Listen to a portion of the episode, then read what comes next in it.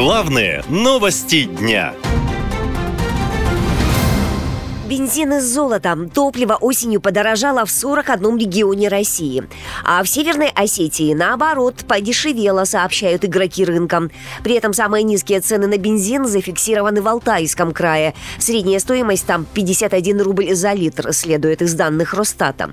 Самый дорогой бензин сейчас на Сахалине. Литр почти 69 рублей. Дизель тоже золотой, особенно в Якутии. 81,5 за литр. А в Магаданской области области литр дистоплива продают без малого за 80 рублей. Водители не скрывают возмущения. У меня вопрос к правительству и к нашим антимонопольным службам.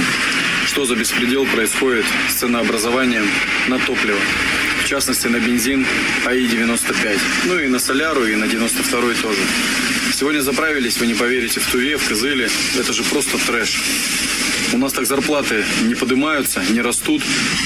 Что у бюджетников, да у кого угодно. Рост цен на топливо, по мнению экономистов, связан с урезанием демпфера и повышением налоговой нагрузки на нефтяников. Демпфер, простыми словами, это механизм, смягчающий колебания цены на тот или иной товар на внутреннем рынке. Демпферный механизм должен обеспечить стабильность внутренних цен на топливо. В России он действует с 2019 года.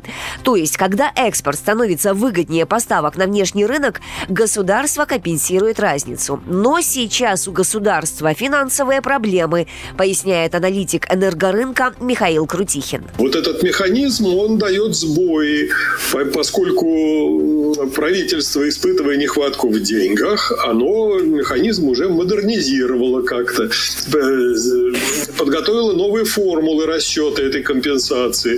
И поэтому компаниям достанется меньше денег. А в результате, естественно, цены на АЗС будут расти. С 1 сентября власти решили сократить выплаты нефтяникам по демпферу на 50 миллиардов рублей в месяц, пишет коммерсант. В правительстве разводят руками. Мол, денег не хватает, все уходит на спецоперацию. Доходы по всем экспортным статьям существенно уменьшились. А прибыльная ранее нефтегазовая отрасль переживает сложные времена. Словом, россиянам нужно потерпеть и приспособиться к новым ценовым реалиям, говорят чиновники. В свою очередь, эксперты в дорогом топливе винят власти, которым выгодно держать высокую цену, говорит автоэксперт Сергей Асланян. Стоимость нефти в каждом литре 7%. 71% в каждом литре – это налоги, это акцизы, это интерес государства. Поэтому, собственно, российский бензин никогда не зависит от стоимости барреля. Это государственное регулирование цены литра топлива. И если вдруг кто-то в недоумении говорит, бензин закончился. Как же так? Это потому что «Газпром» с Роснефтью Лукойлом. А если кто-то смотрит на возросший ценник и говорит, ну, подорожало, как же так? Это власть. И никак иначе. Российское правительство винит в проблемах серых экспортеров, которые покупают бензин по субсидируемым из бюджета ценам, а затем продают за рубеж по мировым. Ведь чем слабее рубль в России, тем выгоднее продавать топливо за границу, уверен экономист Илья Веселихин.